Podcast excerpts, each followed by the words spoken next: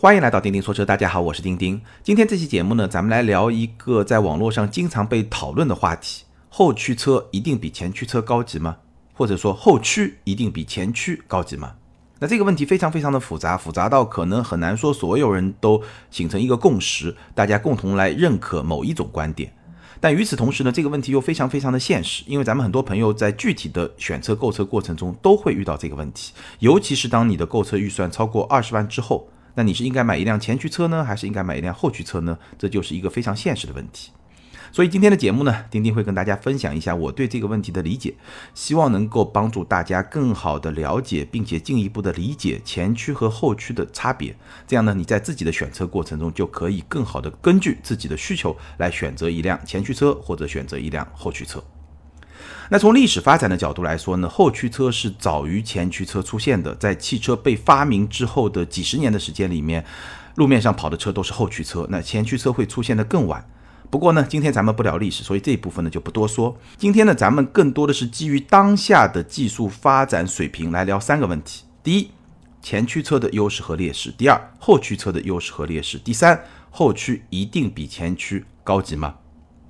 好，咱们开始。那首先呢，解释一下前驱和后驱，这个当然大家就很容易理解了。所谓的前驱车，就是说前轮作为驱动轮的车辆，而后驱车就是后轮是驱动轮。那大部分的前驱车的发动机呢，都是横置的，也就是在发动机舱里面，这个发动机是横着放的。为什么呢？因为横置的发动机连了变速箱以后，它整个动力的输出轴和前轴这个方向是平行的，所以呢，动力可以直接传递出来，不需要再经过方向的转变。因为如果说动力方向要再发生转变的话，其实是有能量的消耗的，效率是会更低的。所以市面上绝大部分的前驱车都是横置前驱，有一个例外是谁呢？奥迪。奥迪采用的是纵置前驱，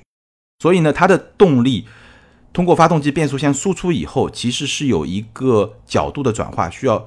转九十度，从一个纵向的动力转变成为一个横向的动力。当然，从效率的角度来说，这个肯定是有损失的，但是呢，它也会有它的好处。咱们节目的后面会讲到。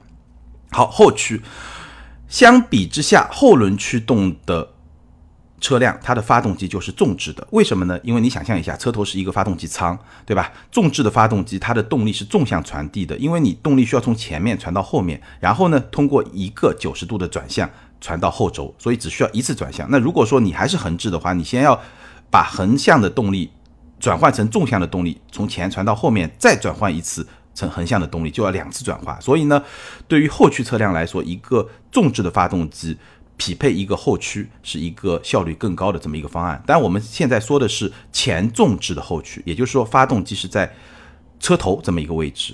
市场上呢还有少数的一些车辆，比如说中置的跑车，它的发动机是在。前轴和后轴中间，但是是在驾驶位的后面，这个是中置。还有一些像九幺幺是后置后驱，它的发动机是位于后轴的后面。但这些车辆是非常小众的这个车辆，今天咱们主要不讨论这些车辆。大部分的家用车都是前纵置后驱这么一种形式。好，我们把前驱后驱以及相应的发动机的方向给大家解释清楚以后呢，我们就可以接着去聊咱们今天要聊的最核心的话题。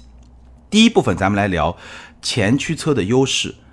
相应的，也就是后驱车的劣势，因为咱们是对照着来聊嘛，对吧？那首先我们重点聊的是横置前驱，奥迪的纵置前驱作为一种特殊的形式，我们会在节目稍晚的地方单独来聊。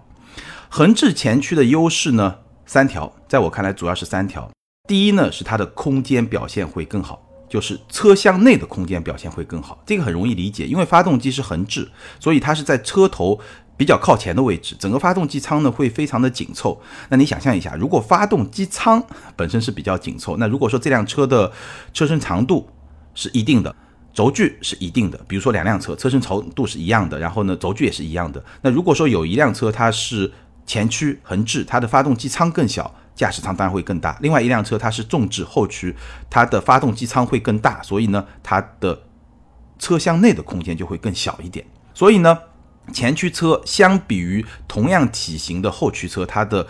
车内的空间会更大。所以我们可以看到，从具体的车型来说，比如说前驱车相比于后驱车来说，一般情况下，它的车内的空间，驾驶舱包括成员舱，它整个就是一个舱了，它的空间表现是有一个越级的表现的。什么意思呢？比如说我们近期测试的几款车，新款的轩逸新的昂克赛拉、新的朗逸，当然昂克赛拉只是一个静态的体验，没有测试，对吧？这些车它是紧凑级车，标准的 A 级车，但是它的车内空间和一辆后驱的 B 级车的车内空间是差不多的。比如说和我自己那辆标轴的三系是差不多的。也就是说，横置前驱的车辆，它在空间上是可以有一个越级的表现的。那再往上走也一样，比如说 B 级的帕萨特、雅阁。这样的 B 级车，它的车内空间其实是和 C 级车是差不多的。基本上，帕萨特和雅阁的后排的乘坐空间，包括整个车厢内的空间，介于标轴版的宝马五系和长轴版的宝马五系之间。所以，基本上就是一个 B 级车有一个 C 级车的空间。这是前驱车一个非常非常明显的优势，就是它的车内空间会更大。这个优势，我相信也是说前驱车在今天的市场上非常受欢迎，或者说在。A 级车、B 级车这个市场上占据主导地位的一个非常非常重要的原因。那前驱车有第二个优势呢，就是省油。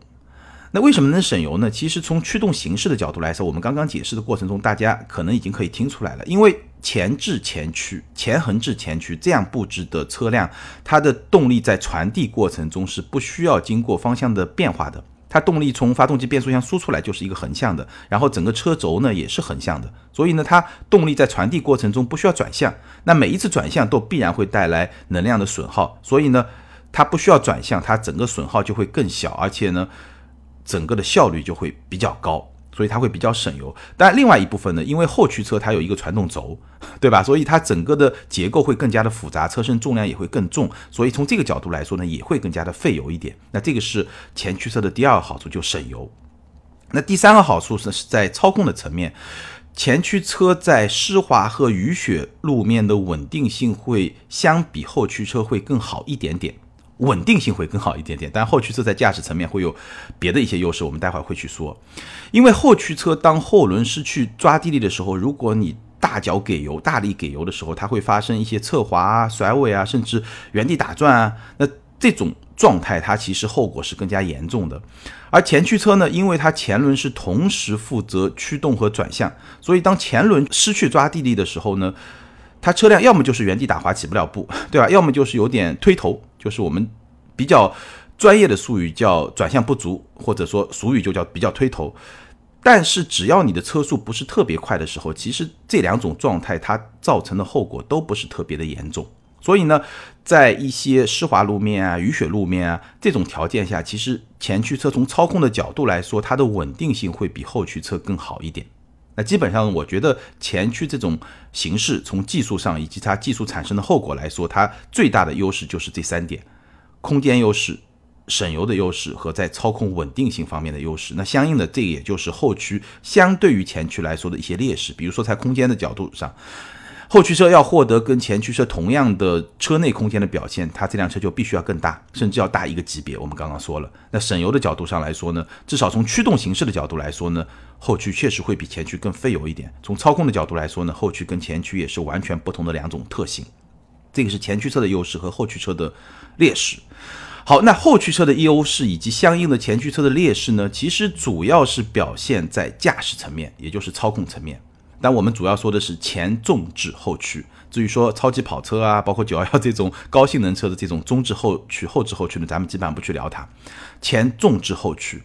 那后驱车它在驾驶层面会有哪些优势呢？我觉得最重要的是四条。第一条呢，可能也是我们很多车迷朋友经常会提到的，就是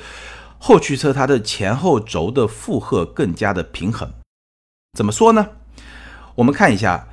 前驱车它的发动机啊、变速箱啊、驱动系统啊，全部都在车头这么一个位置，所以呢，它的车头会比较重，车尾会比较轻，头重脚轻，所以它整个的平衡性就不是特别的好。而后驱车呢，前轴可以布置一个发动机、一个变速箱，而且因为后驱车它的发动机的方向是纵向的，所以你会发现后驱车它的发动机舱会更长。也就是说，它的发动机的一部分，甚至某些车像 Julia、阿尔法罗密欧的 Julia，包括说宝马三系，它的发动机的绝大部分是在前轴的后面的。所以呢，它的前轴是发动机、变速箱，整体的布置又比较靠后，后轴呢有一个驱动系统。它的前后轴的负荷就会更加的平衡。我们经常看到宝马会说五十比五十，对吧？就前轴和后轴的负荷的比例是五十比五十。包括我们看到新款的马自达 MX 五有一个广告，就是在一个跷跷板上，对吧？中间有一个支点，跷跷板上一个马自达 MX 五就放在上面，然后呢，正好能够维持这个跷跷板的平衡。这些广告画面或者说宝马一直在宣传的五十比五十这些概念，其实都是来表达什么呢？前后轴的负荷更加的平衡，这个是后驱车才能够做到的一种特性。那么五十比五十对于操控来说是最好的比例吗？其实不完全是。为什么叫做不完全是呢？在我看来，对于一辆家用车来说可以这么来说，但是对于一辆性能车来说未必。其实后轴的负荷多一些会更好。什么意思呢？就是说五十比五十确实相当不错，但是如果你是四十八比五十二，从操控的角度上来说，应该会更好一点。一个最极端的例子是什么呢？一个最极端的例子就是保时捷九幺幺，保时捷九幺幺的前轴的负荷是不到百分之四十的，后轴的负荷会超过百分之六十。但，根据不同车款的不同，又会有一些小的变化。但是保时捷911这么极端的一个后轴重前轴轻的布置是不是最好呢？恐怕也未必是最佳。我们现在看到的大部分的中置后驱的一些超级跑车，一般情况下就是后轴会稍微重一点，比如说四十八比五十二、四十七比五十三或者四十五比五十五，大概是这么一个比例会更好。为什么说后轴重一点会对操控、对驾驶更好呢？其实。这个原因非常的复杂，但我简单给大家来聊两个具体的工况，你体会一下，大概就能明白了。比如说在起步的过程中，我们知道后驱车后轮是驱动轮，起步的过程中，当你大脚踩油门的时候，车辆的这个负荷是会往后转移的，对吧？那在这么一个过程中，就会车尾比车头重，但恰恰呢，车尾是一个驱动的轮所在的这么一个轴，对吧？那当你车尾更重的时候呢，你整个的后轮的抓地力就会更好，所以呢，起步就会更快。那这个是考虑到了车身负荷的这么一个转移，但其实不考虑这个负荷的转移，你后轴本来就做的重一点，对吧？你后面本来就做的重一点，其实它对整个起步的加速也是有帮助的。那这是从起步的角度来说，那刹车呢？哎，情况不一样，因为我们知道刹车是四个轮子同时来刹车，对吧？那如果说你这辆车本身，后面比较重，前面比较轻。当你全力刹车的时候，整个的车辆负荷往前转移的时候，你可能本来是四十比六十，往前转移以后就变成五十比五十，或者说五十五比四十五，就是一个前后轮更加平衡的这么一种状态，所以刹车的效果会更好。那如果你原来是五十比五十呢，一个重刹以后就可能变成六十比四十或者六十五比三十五，这样的话呢，其实后轮的。刹车力量的表现就不会特别的好。那如果你是一个前驱，本来就是六十比四十，一个重刹以后就可能变成八十比二十，那也就是说严重的有一个就是车头下压的这么一个过程。那其实后轮的刹车的这个能力就没有被发挥出来，所以刹车的效果就不是特别的好。那如果说你这辆车本身车尾比较重，车头比较轻，这个时候呢，在你重刹的时候，随着重心的前移，其实四个轮子的刹车力相对来说会比较平均，所以刹车表现也会更好。那通过这两个比较特别的场景吧，或者说情境吧，那你大概能够理解，咱们纯粹的从操控的角度来说，其实后轴更重一点，整个的操控表现会更好。但是呢，对于一辆家用车来说，因为你是一个前重置后驱的布局，所以你的发动机、变速箱这些很重的部件都是在车头的，所以你能够做到五十比五十，已经是一个非常非常好的状态了。你不能跟那些中置跑车啊。后置的跑车去比，因为那些车呢，它的发动机是在后面，所以后面能够做得更重。那总的来说呢，这是后驱的第一个优势，就是它的前后轴的负荷会更加的平衡，而这一点是会影响到驾驶的。第二点呢，后驱车它前轮来负责转向，后轮来负责驱动，所以这两套系统分别交给两个轴来完成，不相互干涉。这样的话呢，你的转向也好，你的驱动也好，都会更加的纯粹。比如说，它的前轮就没有那么多的负担，在前驱车前轮又要负责转向，又要负责驱动，所以前轮的负担会非常的重。这个时候呢，无论是说长期使用的磨损，前轮会更大，还是说你在一些极限操控的状态下，前轮的这种压力就会更大，所以还是会有一些相互的影响，这个表现就不会特别的好。一个非常突出的例子就是，当我们在开一些大马力的前驱车的时候，你知道会有一种现象叫扭矩转向。扭矩转向是怎么发生呢？因为发动机是一个横置的发动机，所以呢，它的输出轴通往左前轮和右前轮的这两根半轴的长度是不一样的。那我们知道力矩其实是跟这个轴的长度和它输出的力这两个因素共同来决定的，对吧？我们中学物理学过。那既然左右的半轴长度不一，所以呢，输出到左前轮和右前轮的这个力矩是不一样的。这个不同的力矩就会影响到你的转向。所以你在开一些大马力的前驱车的时候，如果你一脚地板油下去，你会觉得这个方向是会往某一个方向偏转一下，就是有一个扭力转向的这么一个现象发生。这个是前驱车从操控层面上来说有一个不是特别好的地方。那我最近开过的车里面比较明显有扭力转向的车呢，一个是 Mini Cooper S，因为 Mini 这个车我们知道前驱，而且它动力 Cooper S 这个型号的话动力还是比较强的，所以有一个比较明显的扭矩转向。还有一个车呢，其实我都没有想到，就是 2.0T 的林肯大陆，2.0T 的林肯大陆也是有一个比较明显的扭矩转向。如果你一脚地板油突然下去的话。它也是一个前驱的平台，而且这个 2.0T 虽然是一个 2.0T，但整个动力的爆发真的是不错，所以它会有一个扭矩转向的一个现象。那现在我们看到一些高性能的小钢炮，比如说像福特 RS 这种车，或者福特 ST 吧，对吧？前驱车其实它也是通过非常多的一些底盘机械层面的一些设定来抵消这么一种扭矩的转向。当然，这是一些比较更复杂的一些技术，但无论如何，就是说后驱车。前轮负责转向，后轮负责驱动，这两套系统分开以后，对于驾驶和操控确实是有所帮助的。这个是后驱车的第二个优势。那后驱车的第三个优势呢，就是它的前悬架有比较大的空间来布置复杂的结构。这个话怎么说呢？我们刚刚说了，前驱车。大部分都是横置前驱，就是发动机是横着放的。那发动机横着放的好处是什么呢？就是说它整个发动机舱会非常的紧凑，所以呢，整个车厢的空间可以得到更大的释放。但是呢，这是从纵向的角度来看，对吧？它很紧凑，所以车厢的空间大。但是你从横向的角度来看呢，因为是一个横置的发动机，再加上一个变速箱，所以它在横向的这个角度对空间的占用其实是会更大的。那这就意味着什么呢？就是前悬架的空间会比较小，所以前驱车的前悬架，你看大部分都是麦弗逊，因为它没有办法去容纳下一个更加复杂的一个结构的悬架。那相应来说，这就是后驱车的好处，因为后驱车它的发动机是重置的，所以虽然从纵向的角度来说会侵占更多的车厢空间，但是从横向的角度来说，其实是给前悬架留出了更多的布置更加复杂的悬架形式的这么一个空间。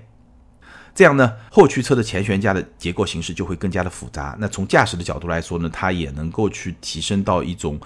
操控的这么一个调整的空间吧，可以这么来说。比如说，我们看到五系的前悬是双叉臂形式的，奔驰 E 级的前悬是多连杆的，雷克萨斯的 ES 就是一个麦弗逊的，但雷克萨斯的 GS 就是一个双叉臂的。所以从这么几个简单的例子，大家就能够感受到后驱车它的前悬架其实是可以布置一些更加复杂的结构，从而来支撑一个更加出色的驾驶感受。大概可以这么来说。最后一点，我觉得是非常非常重要的，就是说从操控的角度来说，后驱车的后轮是可以来控制转向的。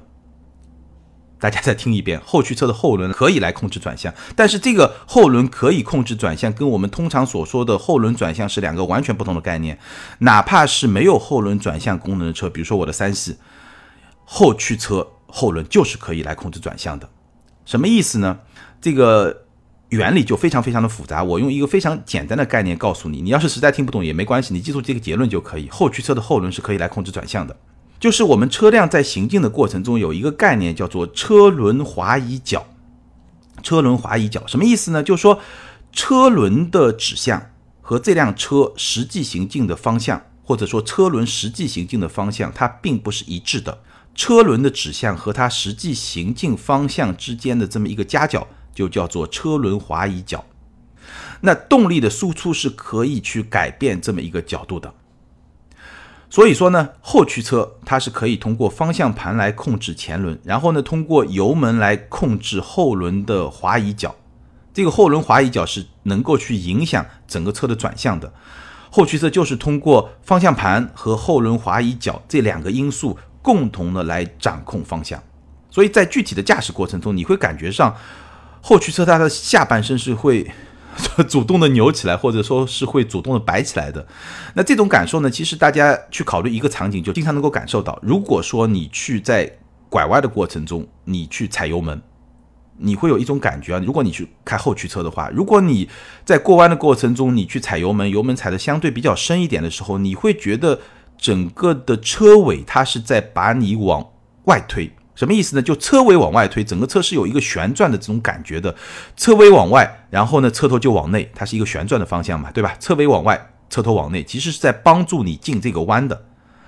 当然了，这个车轮的滑移角它是在有限的范围之内，你要超过这个限度，那就变成这个侧滑或者漂移，那是另外一种状态了。在有限的范围之内，这个后驱车的后轮是可以帮助你过弯的。那如果你这个驾驶技术还不错的话，其实你。可以非常轻松的通过油门的踩踏的深度去控制后轮的状态，然后来控制整个车的过弯的这么一个姿态。尤其是在冰雪环境下，那这种特性就会更加的明显。那后轮可以控制转向这一点，其实对于操控来说是非常非常重要的一点。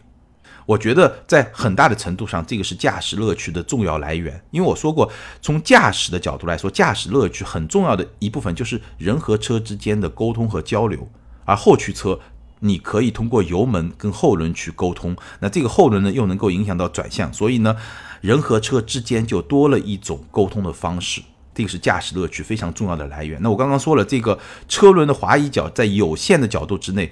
后轮是可以帮助你去转向的，这一点非常非常的重要。那如果说超过了这个有限的角度，会变 变成一种什么样的情况呢？就是我们说的后驱车它是可以漂移的。当车轮的滑移角过大以后，你进行补救的这么一个动作，其实就是漂移的动作。但你也可以把漂移看作是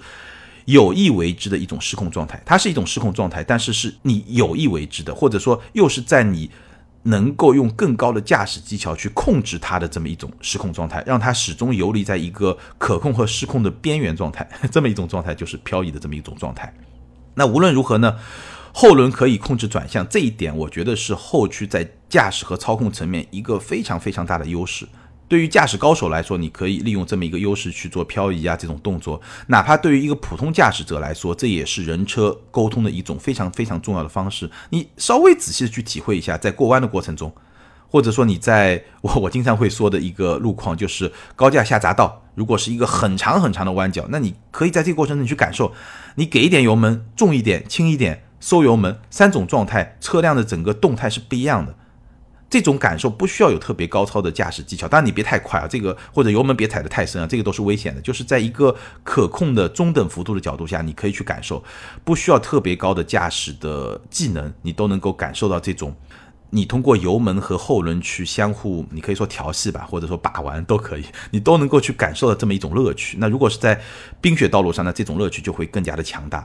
当然冰雪道路上也会比较危险啊，大家一定要在一个安全的场地里面去尝试。这一点我觉得非常非常的重要，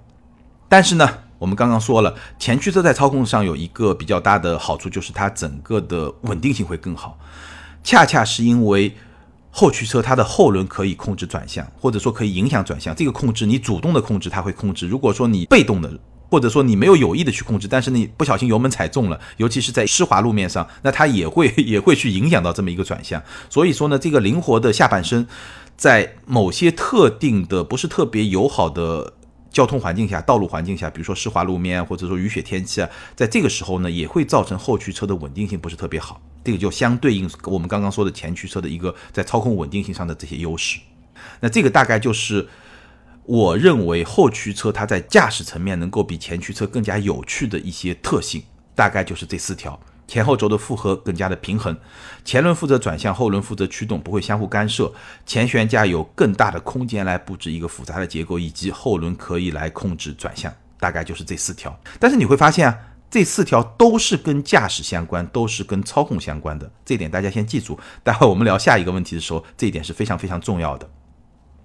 最后呢，简单的说一下奥迪，因为奥迪是一个非常非常特别的案例，它是一个前纵置，但又是一个前驱。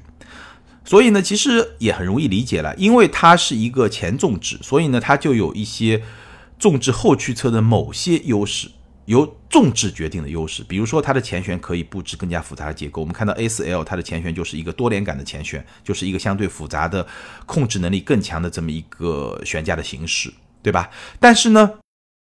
可能有一些前驱车的优势它就没有了，比如说前驱车车内空间的优势就没有了，因为它的发动机是纵置的，所以对纵向的空间的占据其实是更加接近后驱车的这么一种状态，所以呢，奥迪这个前纵置前驱这么一个形式，就会两边都沾一点，沾一点各自的好处，也会沾一点各自的不好的地方，都会有。这是一个非常特别的案例。好，我们分析了前驱车的优势、后驱车的劣势和后驱车的优势、前驱车的劣势之后，那我们再来讨论那么一个问题，就是说后驱一定比前驱高级吗？我觉得对于这个问题呢，我有三个观点。第一呢，首先我们要来看适用性，什么意思呢？就是不同级别的车辆它的优先级是不同的，紧凑级以下，比如说 A 零级或者 A 级，像 Polo 啊、飞度啊，或者说轩逸啊、雷凌啊、卡罗拉。朗逸啊，思域啊，对吧？马自达三啊，福克斯啊，紧凑级或者紧凑级以下的这些车型的级别，可以说现在在市场上前驱一统江湖。包括说曾经的宝马一系，这是一个非常少见的紧凑级别的后驱车。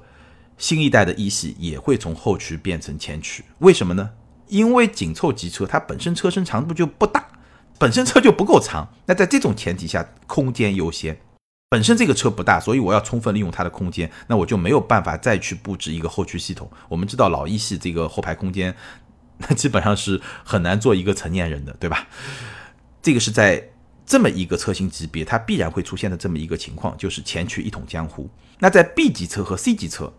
也就是说像凯美瑞啊、雅阁啊、奥迪 S L、宝马三系啊、奔驰 C 这些是 B 级车，那 C 级车更高一个级别，五系啊、A 六啊、奔驰 E 啊。对吧？雷克萨斯的 ES 啊，包括说林肯大陆啊、沃尔沃的 S 九零啊，这些是 C 级车。在 B 级和 C 级车呢，是前驱和后驱并存的。那当然就是各有优势，各自的优劣势我刚刚也都分析了。那到了 D 级车呢，基本上都是后驱。所谓宝马的七系、奔驰的 S 级、雷克萨斯的 LS、捷豹的 XJ，到了 D 级车呢？基本上都是后驱，当然还有四驱。四驱今天咱们就不去聊，唯一的例外呢，还是我刚刚说的，就是奥迪的 A8L，这个还是前驱。当然，因为整个平台嘛，对，奥迪的整个平台都是前驱的平台，所以也不可能说专门为 A8L 去打造一个后驱的平台，所以它依然是前驱。但事实上，A8L 的主销车型是四驱车型，而并不是前驱车型。新一代的 A8L 在中国市场上现在还只有四驱版本。所以到了 D 级车呢，基本上都是后驱。那为什么呢？其实也很容易理解，因为 D 级车它本身已经非常非常大了，所以呢，它是有充分的空间去任性的，有充分的资本去任性的。这个时候呢，我后驱稍微损失一些车内的空间无所谓啊，因为我这车已经足够长、足够大了，对吧？所以从适用性的角度来说，我们是比较能够去理解为什么有一些级别是前驱，有一些级别是前驱、后驱都有，有一些级别呢基本上就变成了后驱。这是第一个观察的角度吧。那第二个呢，就是说后驱车的运动性一定更好吗？我们刚刚说了，后驱车的优势都是跟驾驶操控相关的，所以后驱车的运动性一定更好吗？答案是不一定，因为相比前驱、后驱这两种驱动形式的差别，更重要的其实是车型的定位。前驱车一些小钢炮，对吧？福克斯 ST、思域的 Type R、思域的 Type R，这个是纽北的前驱王啊，非常非常的快。关键在于车型的定位，前驱车的一些小钢炮、一些性能车也可以做得非常非常的运动，这个是非常非常重要的。那关于后驱车整体而言，如果说是同样的定位，都是一个 B 级轿车、C 级轿车，对吧？同样的定位，后驱车的运动性就一定比前驱车更好吗？其实也不一定。我觉得大概用这么一个理解的模型，帮助大家更好的理解后驱车和前驱车。同样的定位，同样的车型级别，它们的运动性的表现吧，我们大概可以这么来理解啊，就是说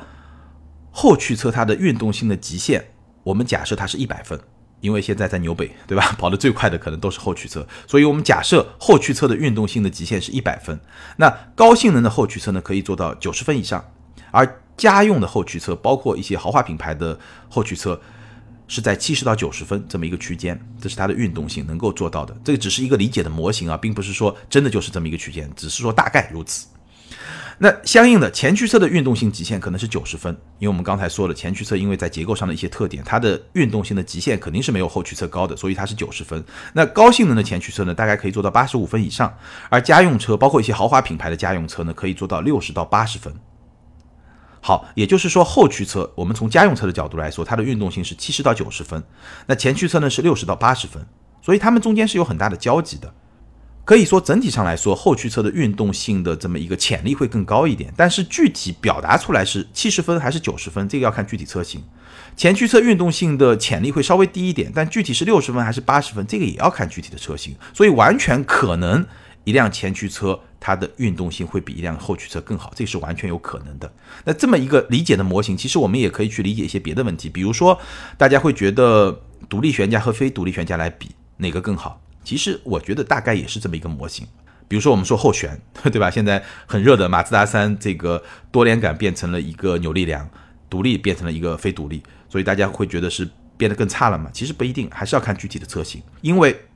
独立悬架它可能从操控的极限的潜力更高，但是呢，具体的车型还是要具体分析。同样可以用今天这么一个模型来理解，比如说独立的后悬。它的操控性或者舒适性，它的极限的或者说潜力的水平是七十到九十分，那一个扭力梁呢是六十到八十分。但是如果你调教足够好，你能调到八十分，其实已经很好了。有一些调教不太好的这个多连杆的后悬，可能只能调到七十分，对吧？大概是这么一个模型，能够更好的去帮助大家理解前驱和后驱的这么一个差别。所以最关键来看，就是还是要具体问题具体分析。并不是说后驱车的运动性一定更好，前驱车的操控完全可能比后驱车更好。尤其是到今天，其实驱动形式只是一部分，你别的一些技术的匹配，对吧？你悬架的调教设置，包括整个动力系统，包括整个 NVH 的这种设置、隔音、悬架部件的这些衬套，都会对操控性啊、稳定性啊，包括一些稳定感啊这些设定，对吧？都会造成一些影响，所以是并不一定的。好，最后一个最关键的问题就是说，后驱一定比前驱高级吗？那我觉得这个问题呢，我们要从几个方面来看。首先，从消费者的心理层面来看，是的，因为从传统上来看，我刚刚说了，D 级车基本上都是后驱，更高级的车辆、更豪华的车辆用后驱更多，所以呢，长此以往，在消费者的心理层面也会形成这么一个印象，就是后驱车会比前驱车更加的高级。这个是从传统和消费者心理的层面来说，是的。后驱会让大家觉得比前驱更加的高级。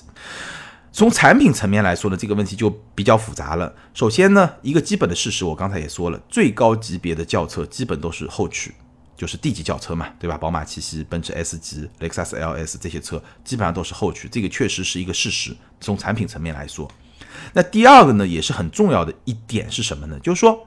因为后驱车的整体定位更高。也就是说，后驱车的整体的定价更高，它有更高的定位，它有更高的定价，所以它就可以，或者说它就必须做得更加的高级。也就是说，它能承担更多的成本，所以呢，它能够做得更加的高级。但是这种高级并不完全是因为驱动形式，而是因为它能够承担更多的成本，所以它在 NVH 的表现它能做得更好，它可以有。更多的成本去做更好的隔音，做更好的底盘的调教，甚至使用更多更高级、更先进的技术，然后整体让行驶质感也好，NVH 表现也好，你的驾驶和乘坐体验也好，变得更加的高级。但这个高级，并不是因为后轮驱动这种驱动形式来决定的，而是说后驱车它整体的定位和定价更高，所以呢，它能够。做得更加的高级，它也必须做得更加的高级，所以这个问题就是一个比较复杂的问题。那另外一方面的事实是什么呢？从产品层面来说，在前后驱并存的 B 级车和 C 级车，B 级轿车和 C 级轿车这两个细分市场的级别其实不好说，你很难说一定就是一个后驱车比前驱车更加的高级。我觉得这个结论其实。并不肯定，并不绝对，还是要具体车型具体分析。因为如果我们不去考虑说后驱车它的定位价格更高，能够承担更多的成本去营造出更多的高级感这么一个因素的话，单纯从驱动形式的角度来说，其实我刚才说的这些驾驶的部分，后驱的优势它的可感知度并不高。后驱的优势它的可感知度并不高，尤其是在今天的技术水平下，前驱车虽然说驱动形式上。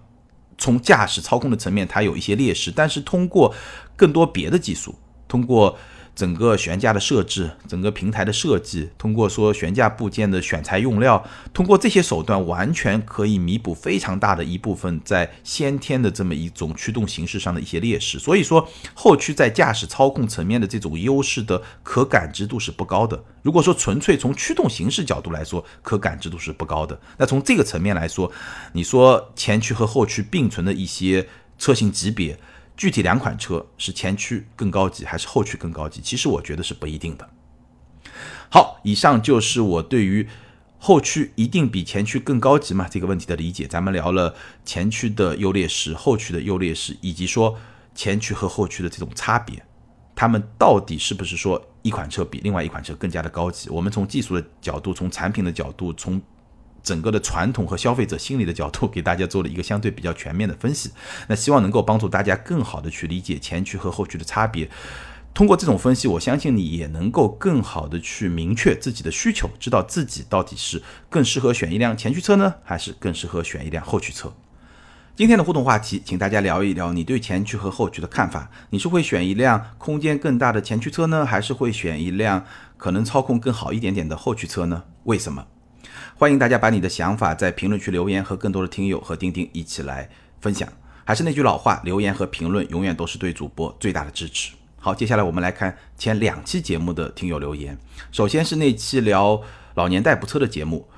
，ID 是 YYG 这位朋友他说买五菱宏光吧，毕竟一车可以坐六个老太太，后面还可以放一套大音响，随时随地都可以跳广场舞。这条留言是点赞最多的，脑洞很大。下一位 ID 是断红下划线七 K。这位听友他说，吉姆尼就是一款自嗨的车，一起去越野的，他打头能过去，你不一定能过去。他掉沟里一拖就出来，你掉沟里他只能在一边给你加油。上了高速又跑不动，你还得在服务区等他。一七年和一群老大哥出去越野，六台车深受其害，千万不要和吉姆尼一起去越野。这位听友非常特别的经历啊，也确实说明了吉姆尼是一辆非常非常特别的车，因为这么小的一辆越野性能又比较强的硬派越野车，所以。在各方面的表现确实非常的特别，这也是它吸引人的地方。好，接下来我们来看上一期节目，聊十到十五万合资品牌紧凑级五款车的这么一期节目的听友留言，ID 是又闻风雨，这位听友他说，人生第一部车，年轻人嘛，肯定想要运动一点的，对大众没感觉，所以朗逸、速腾、高尔夫直接排除。轩逸动力不怎么给力，而且去看车的时候销售的态度很差，所以排除。福克斯三缸暂时心里还迈不过那道坎，排除。思域内饰一般。网上段子太多了，对这种比较反感。鼻柱断裂排除。雷凌运动款 1.2T 动力一般，内饰真心不咋地。试驾了一下，感觉底盘还可以，比我表哥的老雷凌好太多。L2 级别的自动驾驶很吸引人，价格也是我能接受的，销售也热情，所以待选。马自达2.0智雅，我对空间要求不大，智雅的内饰还可以，配置也足够，但是价格超了预算，现在没优惠，贷款也没政策，还要五个点的手续费，所以待选。马自达在年前能有个五千以上的优惠，或者出个好的金融政策就买马自达，不行就选雷凌。这位听友的选择思路非常的有逻辑性，而且非常的有说服力，我觉得非常的好，大家可以参考。整个的过程非常的讲道理，这个非常的重要。只不过呢，你说的马自达的五个点的手续费的贷款，这个。实在太夸张了，五个点的手续费，我觉得你基本上是可以去投诉了，或者说可以去举报他了，一定会有结果的。当然了，是不是能够帮助你更低成本的去买到这辆车，倒是不一定，但这个肯定是有问题的，而且是极端不推荐。你还是可以等一等。马自达三呢，根据一贯的这种状态或者说惯例呢，你要等到它有一个很大的优惠，其实是比较难的。它不像轩逸，不像朗逸这些车，但是呢，我觉得还是可以稍微再等一等，等到有一点优惠，就像你自己说的，去买会更加的合适。下一位 ID 是回头热曼，这位听友他说，其实我比较看重 NVH，但是这几款车都没有提到，希望以后能提到这个点。这几款车的 NVH，